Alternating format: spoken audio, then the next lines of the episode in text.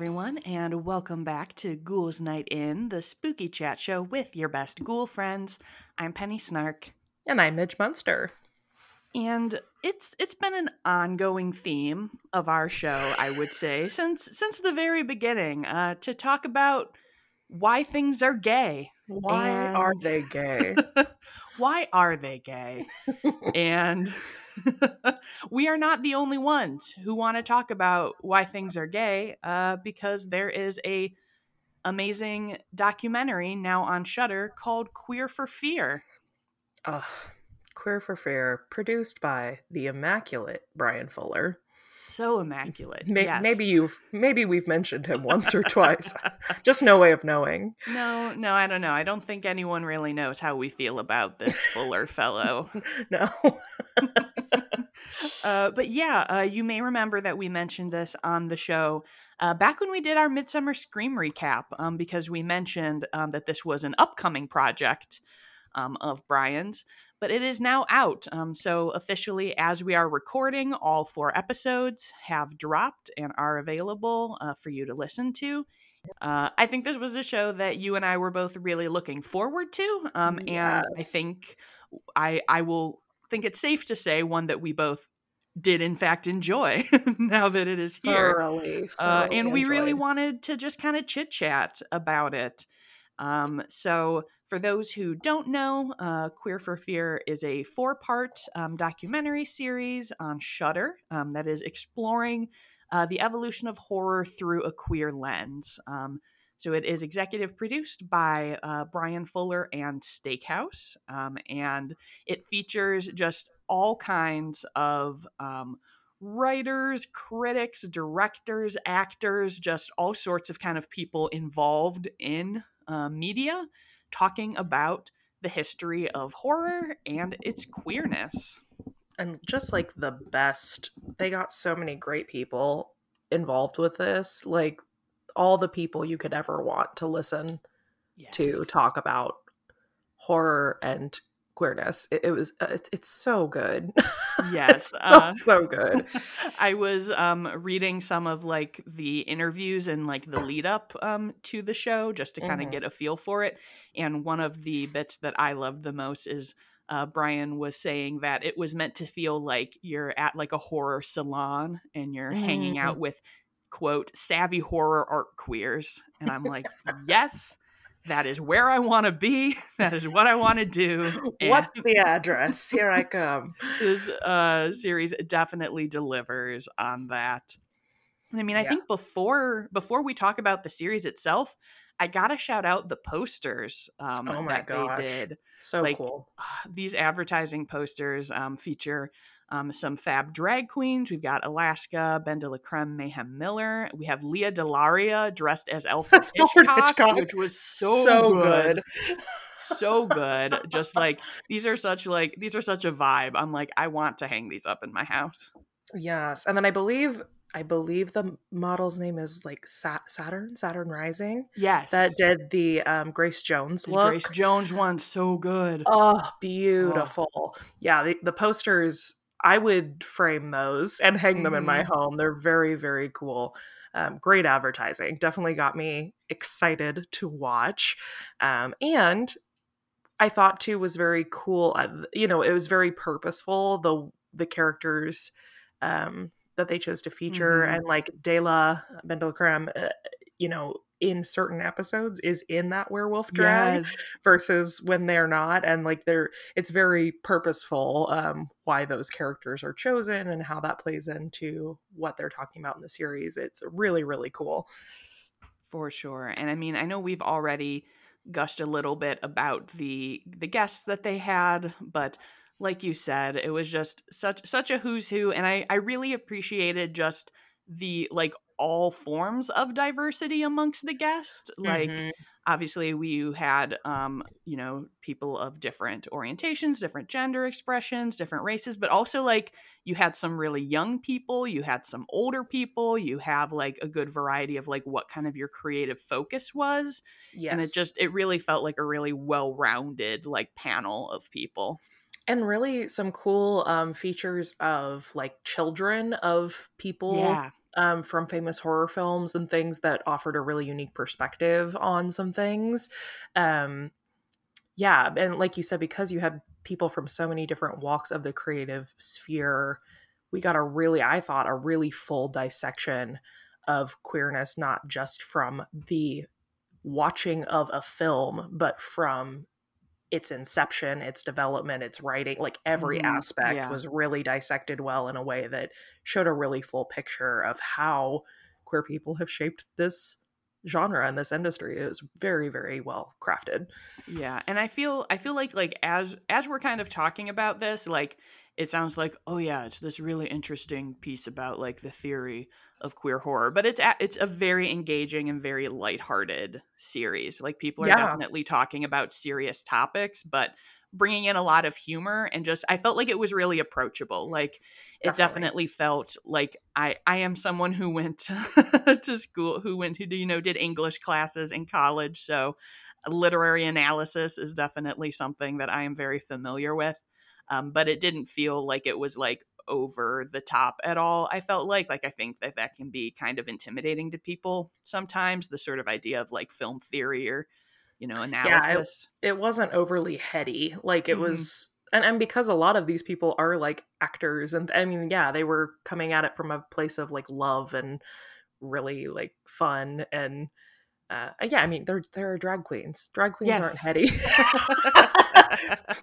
they're intelligent, but they're not uh, they're not going to sit there and like bore you about something. So no, yes. it's yeah, approachable is a great word. I mean, you all know I have the attention span of a goldfish, and the episodes are like forty five to an hour long, depending on the episode. Um, and they like captivated my attention. Like I was in it to win it. Like it was, yes. I, I, wanted. I didn't realize it was only going to be a four episode installment, and I'm honestly, dis- I, am sad. Uh, I know. I want, I could have like, watched so twelve more, more episodes. Yes, I'm, yeah. I definitely hope that it gets like the kind of response that makes Shudder say, "Oh, we should do a season two of this," because there's definitely so much more that you could explore here.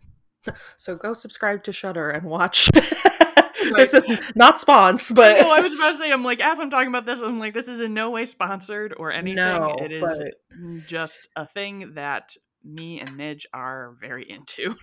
yeah, well, and, yeah, and if if it gets a good a good turnout, I mean, they they did a deep dive, but they really only scratched the surface at the same time. So like, mm-hmm. there's so much more that can be unpacked and talked about, and so hopefully because they did mark it as like season one. I noticed that. Yes. So that that usually means there's an opportunity for season two there. Mm-hmm. So hopefully.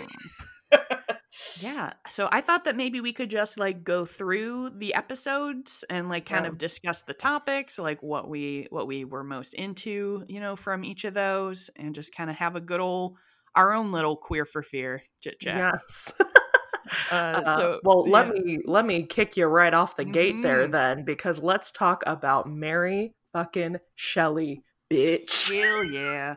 Uh, that's the thing about this episode is like some of these I'm like, ooh, we could do whole episodes on many of these people and topics, and I'm sure and, Mary and Shelley should, Frankenstein yeah. will pop up mm-hmm. in the mm-hmm. future. But yeah, she is the the OG goth queen.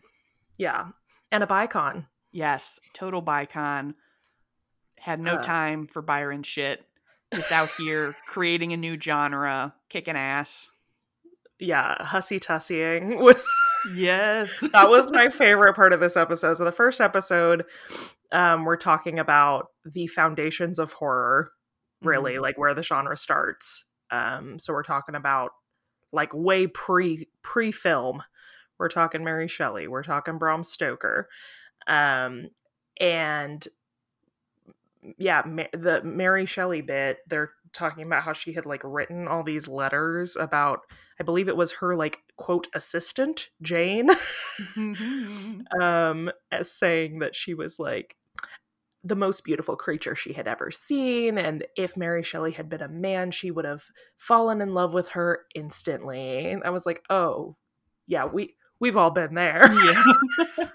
I I loved like the letters in this in this episode. Yes, me too. Like, it's so cool because uh, obviously like throughout um the series there's a lot of like really amazing like film clips Mm-hmm. And I was kind of like, oh, like this is like the historical part. What are we going to do here? And they did include, you know, clips from adaptations um, of some of these authors' work, but they also included like dramatic readings of some of these letters. And uh, the letter that Bram Stoker wrote to Walt Whitman To broke Walt my Whitman? heart. Oh my gosh! Like I know. So when we talked about Dracula, we did talk about Bram Stoker a bit, and you know, kind of the the the modern interpretation that he may have been a pretty closeted um man and he just wrote a letter of like such longing to Yes. Walt Whitman The and queerest longing I have ever beheld. longing. Oh, and it was just it was just terrible and it's it's you know and they talk about um Oscar Wilde um in the portrait of Dorian Gray um a fair amount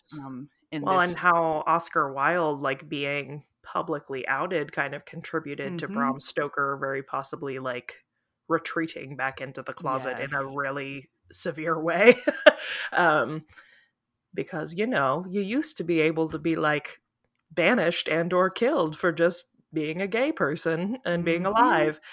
Um, which I guess there are still places in our world, unfortunately, that that's true. But oh um, yeah but I don't I don't I don't mean to make light of it as if like now it's all great and we're all happy.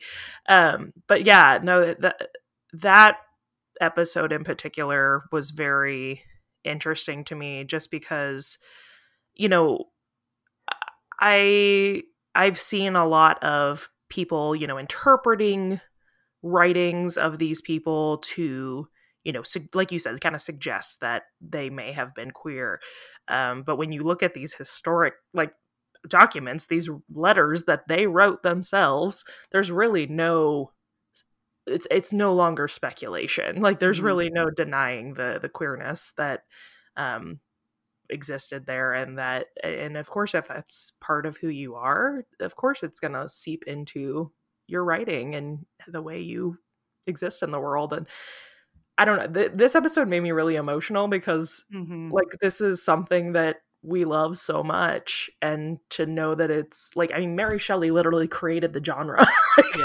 she made this um and for her to be a queer woman is is very cool and it it literally you know it's kind of like how you can't be pro lgbtq without being like pro black women. Like you know they they are the the foundation. Um and so that that's very cool because it's to me it's like you can't be a horror fan and not be pro gay. You really Right. can. We, we are the the heartbeat of the the the creation of it and that's so freaking cool. Yeah, I feel like this episode just like drum dramatic. What am i demonstrated? Words.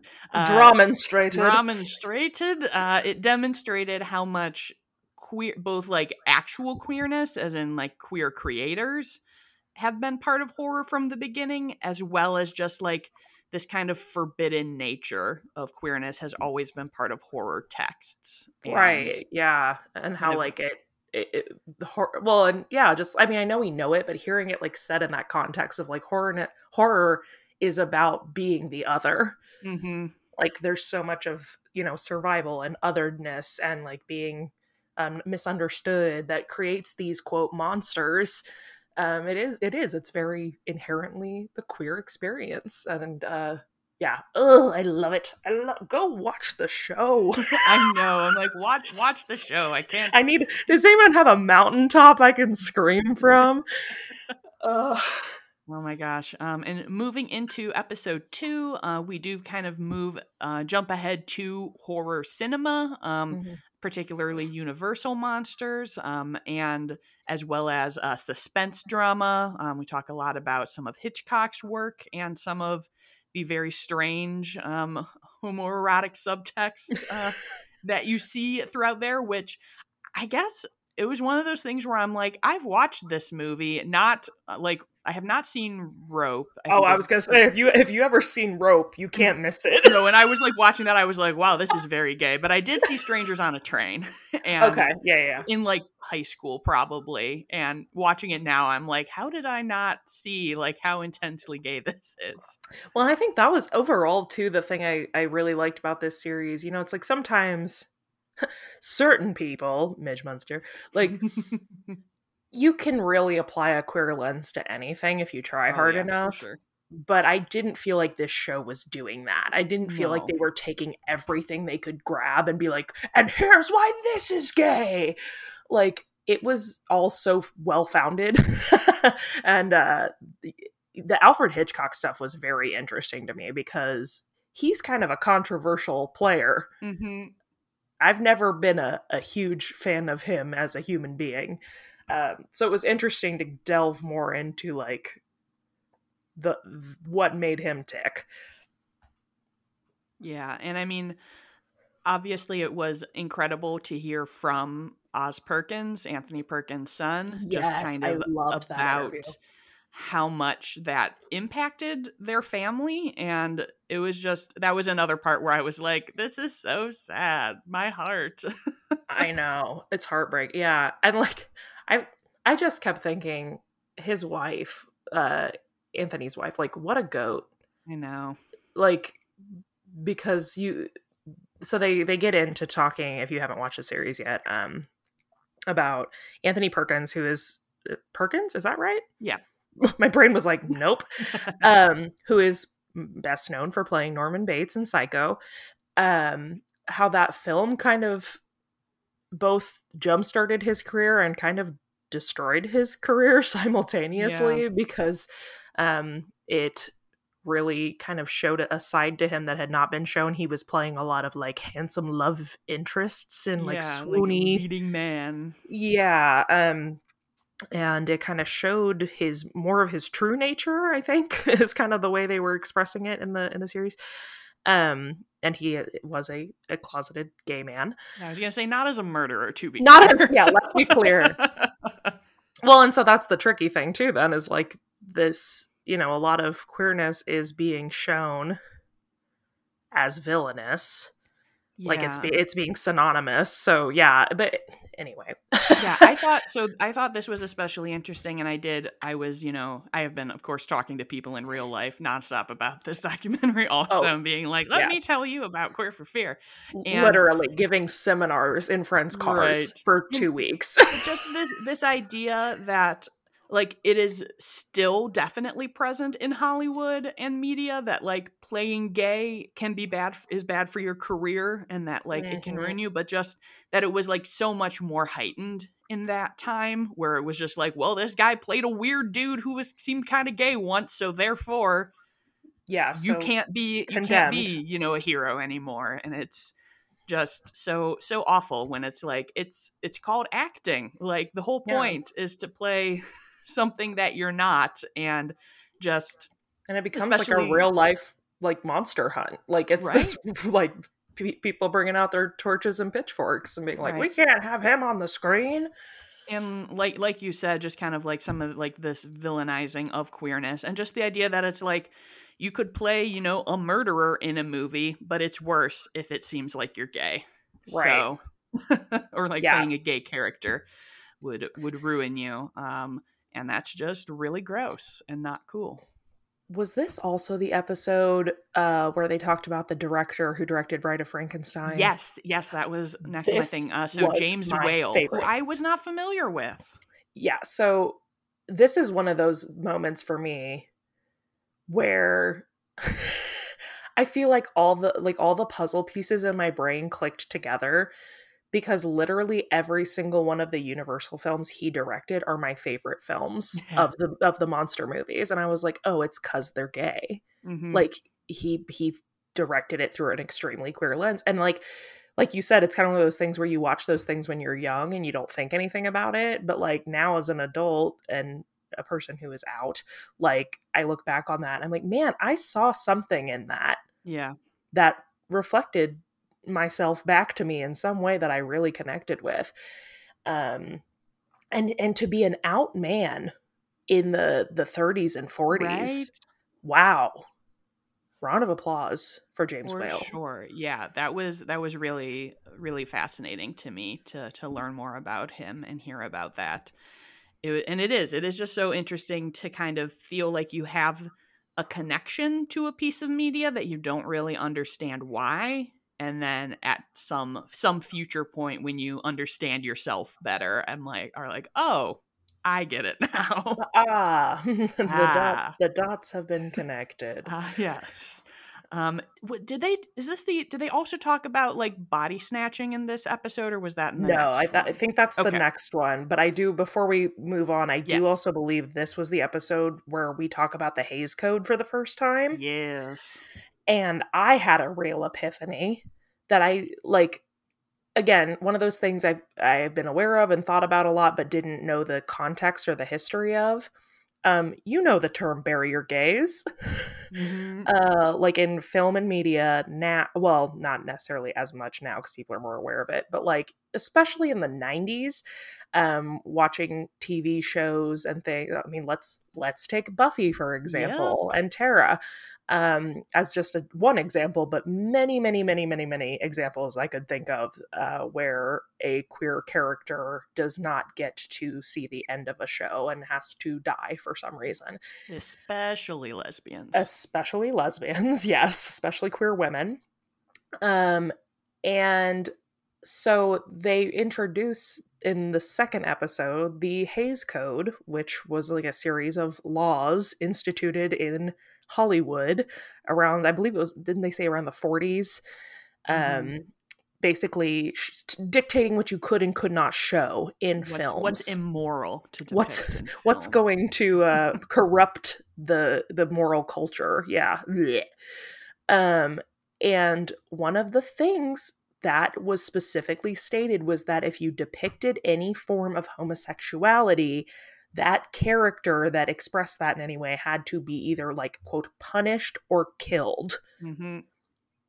what like i mean i i mean i know i know that it was like that but like when you hear it explicitly stated like that in a in a document that was Right. accepted by a huge conglomerate of people who are making the mass media that everyone is ingesting what I know. It's it's wild to be like, "Oh, hey, we wrote down all the rules about what things are bad." And you look at it and you're like, "Oh, this sure does tell a lot about society, doesn't it?" yeah and like 90% of it is like don't be gay and don't like and now here we are promiscuous. And now here we are in fucking 2022 and it's the same thing. You know, like it's it's just mm-hmm. wild to see how history repeats itself and we've got like don't say gay bills popping up all over the place. Yep. It- It's like have we learned nothing? Have we learned nothing? It sh- just ooh, steams my beans. Right. Flames on the side of my face. flames literally uh speaking of icons um but yeah i i was really just kind of I, again it was one of those moments where puzzle pieces connected to my brain and i was like oh Mhm. my god like we're still seeing the effects of that in the like bury your gays trope Yep. It- it's just it, it's wild to me that Yeah, I mean, it gets it gets established as a yeah. cinematic trope, like, and and it's just ingrained in us in a way we don't even realize how rooted and how deep it goes Yeah, like I I don't think m- most most people today who or in you know the 90s or whatever who were writing stuff weren't just like and now I will demonstrate that queerness is wrong by killing one of these queer people. exactly Like, you yeah don't- that's and- not and the intent It becomes it becomes so insidious that it's just part of like your standard language of Right. media And that you like- don't even know why you're doing it anymore. and that's scarier Mhm. that like it, it's a subliminal thing that has been ingrained in us now that you know when you see a queer person die in a show you don't think anything you're like oh yeah i i figured they would probably die because they're queer like Yeah. and not in a malicious way but like that that precedent has been set Yeah, that's just Um, something that happens. so cut that shit out everyone right. stop burying your gays we're no more of that, please. Actually, actually just make everybody gay in the show and no one dies it's a horror movie where everyone lives and they're all gay i love it there you go. I'd watch that. I'd watch that movie. I think we do get to watch that actually. It's called Hey Neighbor, uh, coming out soon. Well, Uh, Alice Alyson Stoner is a part of it, and the whole cast is queer. So I'm very excited about that. All right, I'm into that. Um, but yeah, the next episode, episode three, is um, about kind of transformation, monsters, a lot about werewolves, Hell which yeah! as much as uh as much of a vampire girl I am, I am also extremely into werewolves. so Yeah, definitely definitely look for for future werewolf content on Ghouls Night In.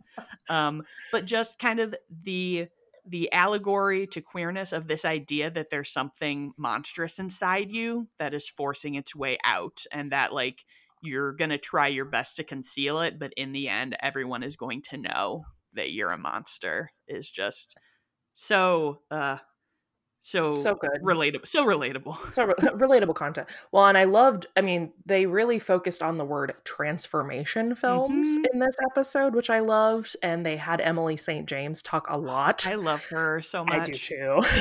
um, uh, who who is a trans woman? If you're unfamiliar with her, um, and she got to talk a lot uh, in this episode about kind of the the seeing yourself in these transformation films and like rooting for the monster more or less. Um, and that was very cool because, uh, you know, I mean.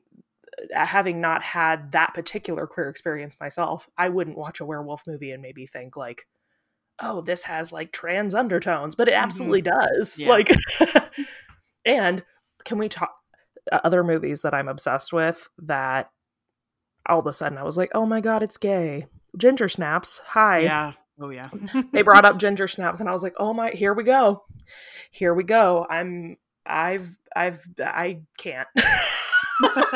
I'm so like, there's nothing I love more than something I already love than someone being like, well, you know why that's gay, right? And I'm like, tell me more. what Give me the information.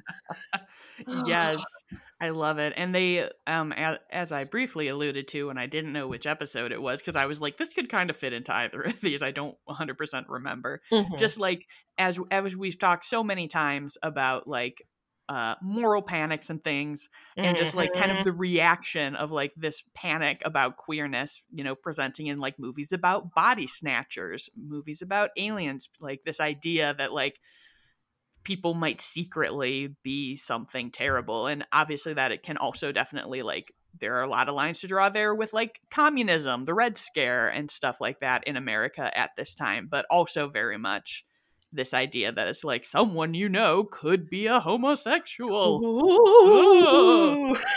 I don't know. That was like a Dracula. I don't know. all homosexuals are just little ghosts. We're all This like, is "Ooh, we're here. Um, but the the body snatchers uh, part of this episode I thought was really compelling as well. So they talk about that entire franchise, um, and specifically through a lens of like the how those films really showcase the dangers of conformity Mhm. and how like haunting that can be when everything's when everyone's the same um and how, how it kind of it never does it explicitly but it kind of champions you know queerness and people who are different Yeah. um accidentally or maybe purposefully um by showing that how how frightening conformity can be and uh that really stuck with me from that episode especially the was it the 90s adaptation that specifically takes place on like a military base oh yeah. and they were like well this could have been kind of about you know war and thing that was happening but also it was released right after the implementation of don't ask don't tell so Mhm. it has like whether they meant to or not the context is there yes, you can definitely definitely connect those dots. Also, Mhm. yeah i i liked this episode a lot um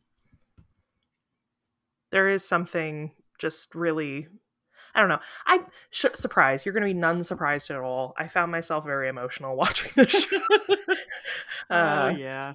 and I this I think I don't remember what it was called, but there was like they were talking about an was it the Howling maybe where it was like a commune of werewolves. yeah and they were like oh all of these people live together in happiness and they have weird orgies and i'm like i know that the point of this movie is that's bad but like that sounds great. It's very much to the point of you in the satanic panic episode right. where saying like oh no that sounds like you're Mhm. making this thing sound awesome. Right. Like- don't take me to the werewolf commune.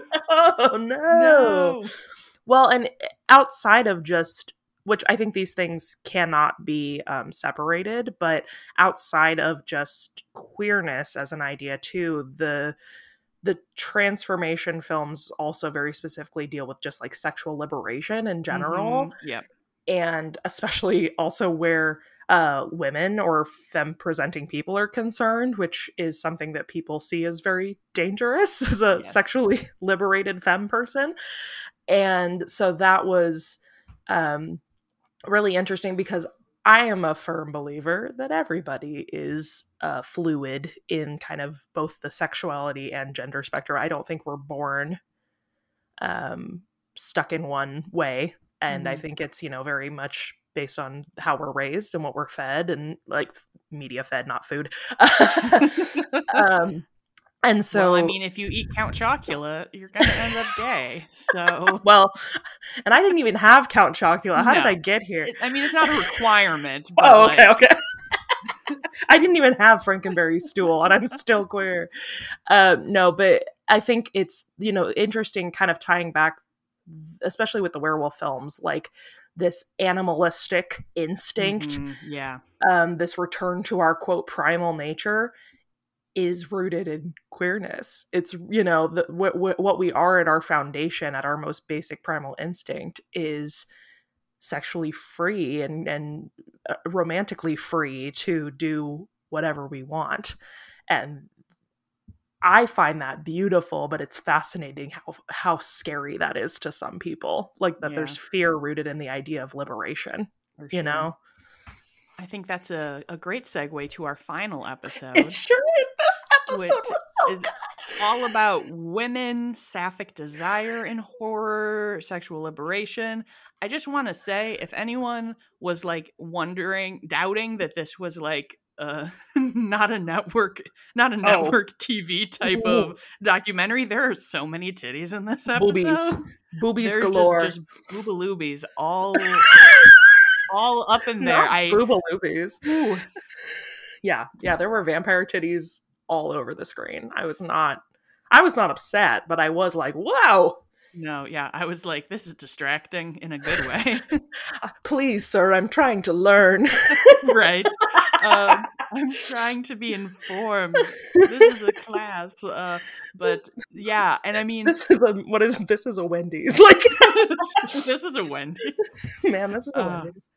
But this this episode talks so much about kind of this idea of like sleaze and sexuality, which I thought was really interesting and one of my like favorite uh, kind of discussion points from this episode was sort of this idea that relates to all of these um, episodes but this idea of exploitation versus representation yeah. and that when you when you don't have any like actual good representation of yourself it's it's exciting to see yourself on screen even if you are being presented as a villain or as a bad thing and that like so many of these movies or as a sexual have, object. Yes just have like tons of like women making out vampire ladies seducing random other ladies crazy werewolf titties and you're just like well i guess i guess this is close.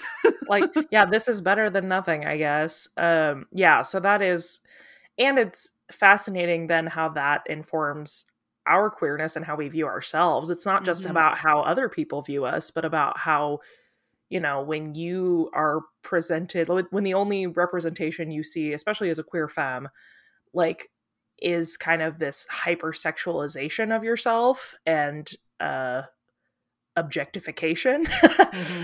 how how that really informs your your everything how you how you interact with your own queerness and and that can be really damaging um so yeah this this ep- i loved this episode Me i too. really really did and we very so rarely see queerness dissected from a femme point of view mm-hmm.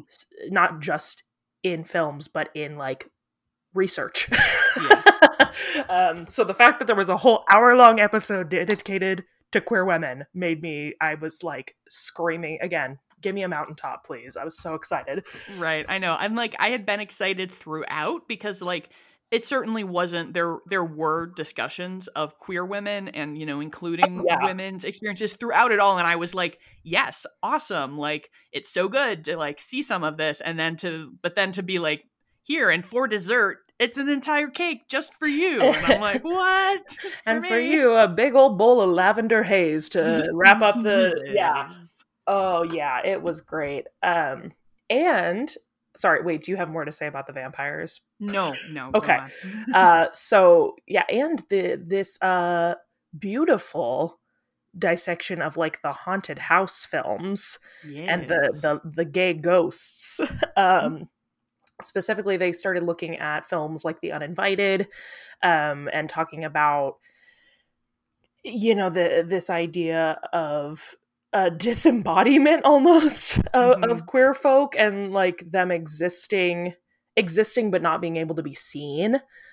Uh that was a very interesting um a very interesting viewpoint and like talking about you know uh, it wasn't the uninvited. What was the other? Well they talked about rebecca yes. Um... maybe it was the uninvited the one where the gal's mom dies and then she's living in the house and the it, okay so this was exciting because there, there's a character in it whatever film it was there's a character in it who is a, a, a very queer female character named theo mm-hmm. who like wears these long gloves and i was like oh my god haunting of hill house. Yes yes. like there's our queer history because if you have not seen haunting of hill house uh, theo is a queer character and that as well and wears gloves to uh, help with sensory overload in her surroundings. Um, so many connections. Yeah i was like look at that gay history right there in front of me. Uh, but that that film that they were talking about was really really interesting to me because they said something that resonated with me specifically about how she herself was the haunted house yeah. like because she was like a stranger to herself in her own body. And i was like whoa. Somebody make shirts that say gay people are a haunted house. I, i'll buy that.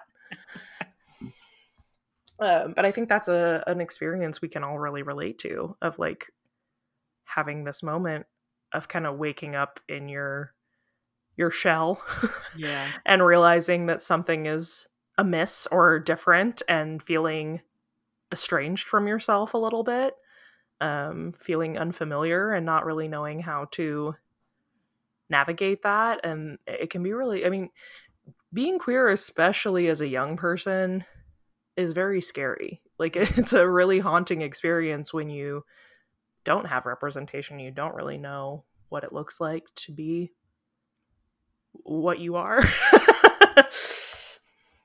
something so this was not um, part of this episode specifically this is kind of about the, the series as a whole and just kind of a general question um, so one of the things that i thought was really interesting um, when i was reading uh, some of uh, bryan fuller's commentary um, kind of in interviews like press stuff leading up to this was talking about like how it is it is certainly important to have like good and realistic representation um, but he was saying that he he kind of misses like the subtext of a lot of this. the coding of it? The coding and i think i think that i i can relate to that too and just kind of the idea that like once something is set in stone there's so little room to like wiggle around it yeah. and like i do i do certainly want to have like queer characters and things like that but sometimes these days it can feel like very tokenizing that it's like all right we put a queer thing in done. Yeah. and then and then it just kind of it also in some ways feels prohibitive of like imagining queerness or interpreting queerness because it's like well no we already told you. It's right over here in this box none of this other stuff is queer and you're like but i want it all to be queer sure and yeah and i mean there is something to be said for when it is coded i mean it's kind of like like hanky code right like we yeah. like queer people had their own secret language to talk to each other and to find each other in in this coding of characters and writing and things and it did also you know when you're looking at a character like um like in Bride of Frankenstein. Like they're kind of these ethereal otherworldly characters that expands queerness outside of sexuality which makes it which is how I feel as a queer person. It doesn't really, to me, my queerness doesn't feel like just about who I'm attracted to or who mm-hmm. I sleep with or whatever. It's more about how I exist and how I, when I walk through a, uh, you know, when I walk down the street in Kansas City, Missouri, I look like I've broken out of the simulation compared to other people. Um, that's my queerness to me. And so, yeah, I, I definitely see that, that I think like that representation of queerness is going to get muddled in the like focusing more on seeing a specific type of queerness represented. Yeah. Um, I think I think kind of along with like I think very much relating to that like for me a lot of the times like I think of my queerness as something that is inherently undefined and undefinable yeah. like I obviously we like, like, to think of ourselves as special. I like to think of myself as undefinable. Um, but I mean, like obviously, like there are good late there are labels for reasons. There are labels that I identify with at various points. But like at the center of it, like I feel like I'm I'm not a specific thing necessarily, and that you walk out of- in the street every morning, you say, "I am unwritten." I am outside the lines. I'm undefined, uh, baby. but that but that part of being queer is kind of can be about eschewing those kinds of definitions.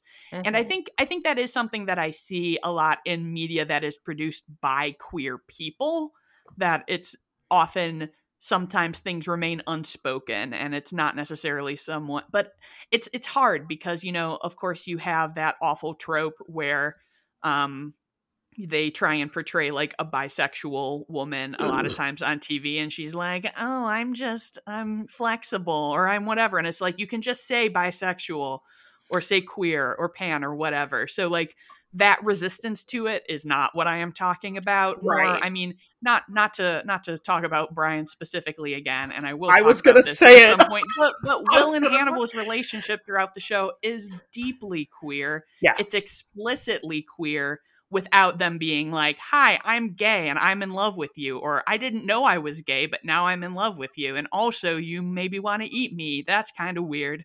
Um, it it doesn't have to. It can be presented in a way where it doesn't have to be spoken, and I will say that I I do appreciate that form. Well, in addition think, to the you know out right. Well, and I mean, yeah, I was going to bring that up as well. Just Bryan in all of his there are no like quote queer characters in pushing daisies yeah um but that show when you watch it, you know it's made by a queer person. Oh yeah. Everything about that show is so queer. It's rich and thick and like excessive in every way. Like the wallpaper and the carpet and the bedding are all made out of the same fabric. Like that's gay. Like you know, like that's queerness. And I I love the just the richness that a queer creator puts in something.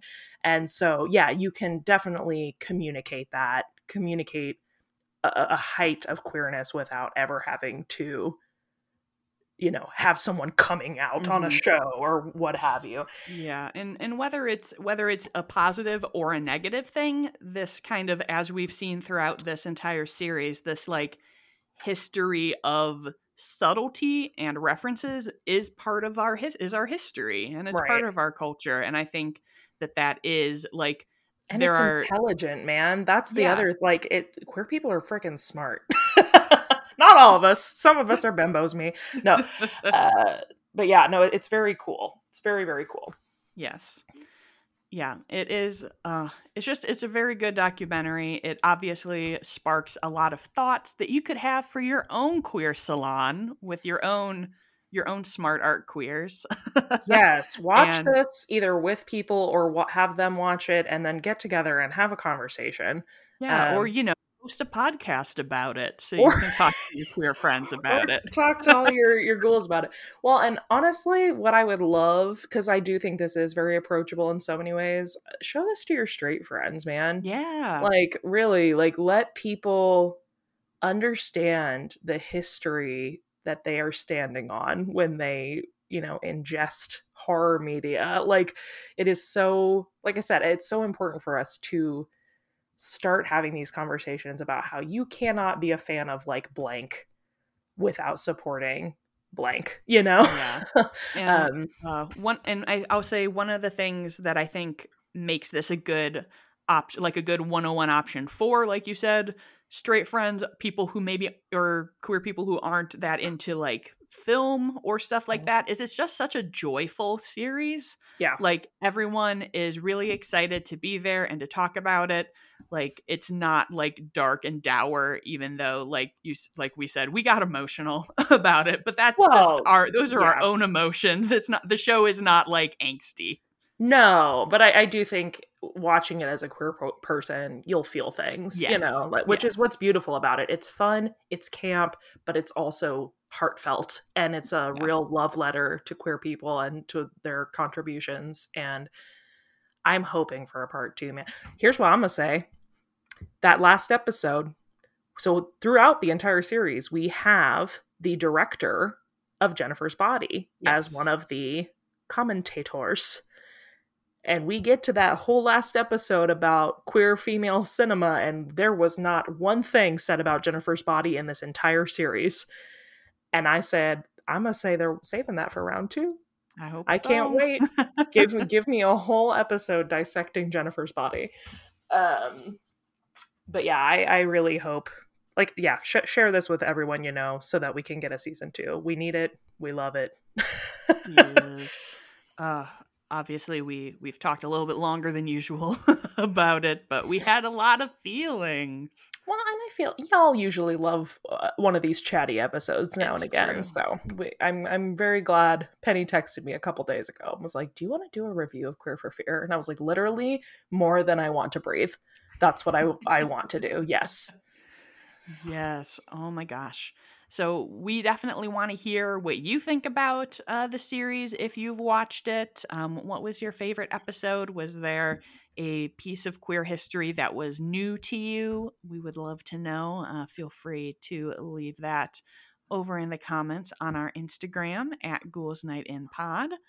And if you are enjoying our show, um, even a fraction of the amount that we enjoyed Queer for Fear, uh, we would love for you to leave a review or a rating on your podcast app. And I believe Midge has a review to share with us today. I do. Yeah, please uh, please leave us a 47 minute long rant Yes. rant rave review as we have for Queer for Fear. Uh, well, this uh, review is from somebody whose n- username I cannot read because it is in, I believe, Japanese. Um, but it is a five star review titled Officially Obsessed. Ooh. Found Midge's YouTube channel last week. Oh, hey, welcome. and have been binging all her videos, which of course led me here to the podcast, and I have been hooked ever since. It's just spooky enough to satisfy me, but uh, but so spooky. Oh, not so spooky that it makes me anxious like some other podcasts I've listened to in the past. I honestly think Penny and Midge both are so funny and have great chemistry. Love the show and glad I found it. Keep up the good work. Sincerely, a new glamour ghoul. Aw, thank you, Thank you so much. Uh, that's and that's what we aim for. A, a fun, a fun approach to spooky that isn't gonna ruin your day. yes.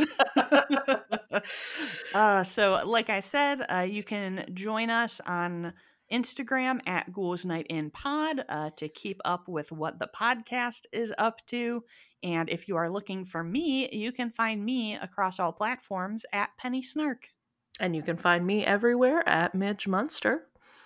And until next time, good goodbye. goodbye.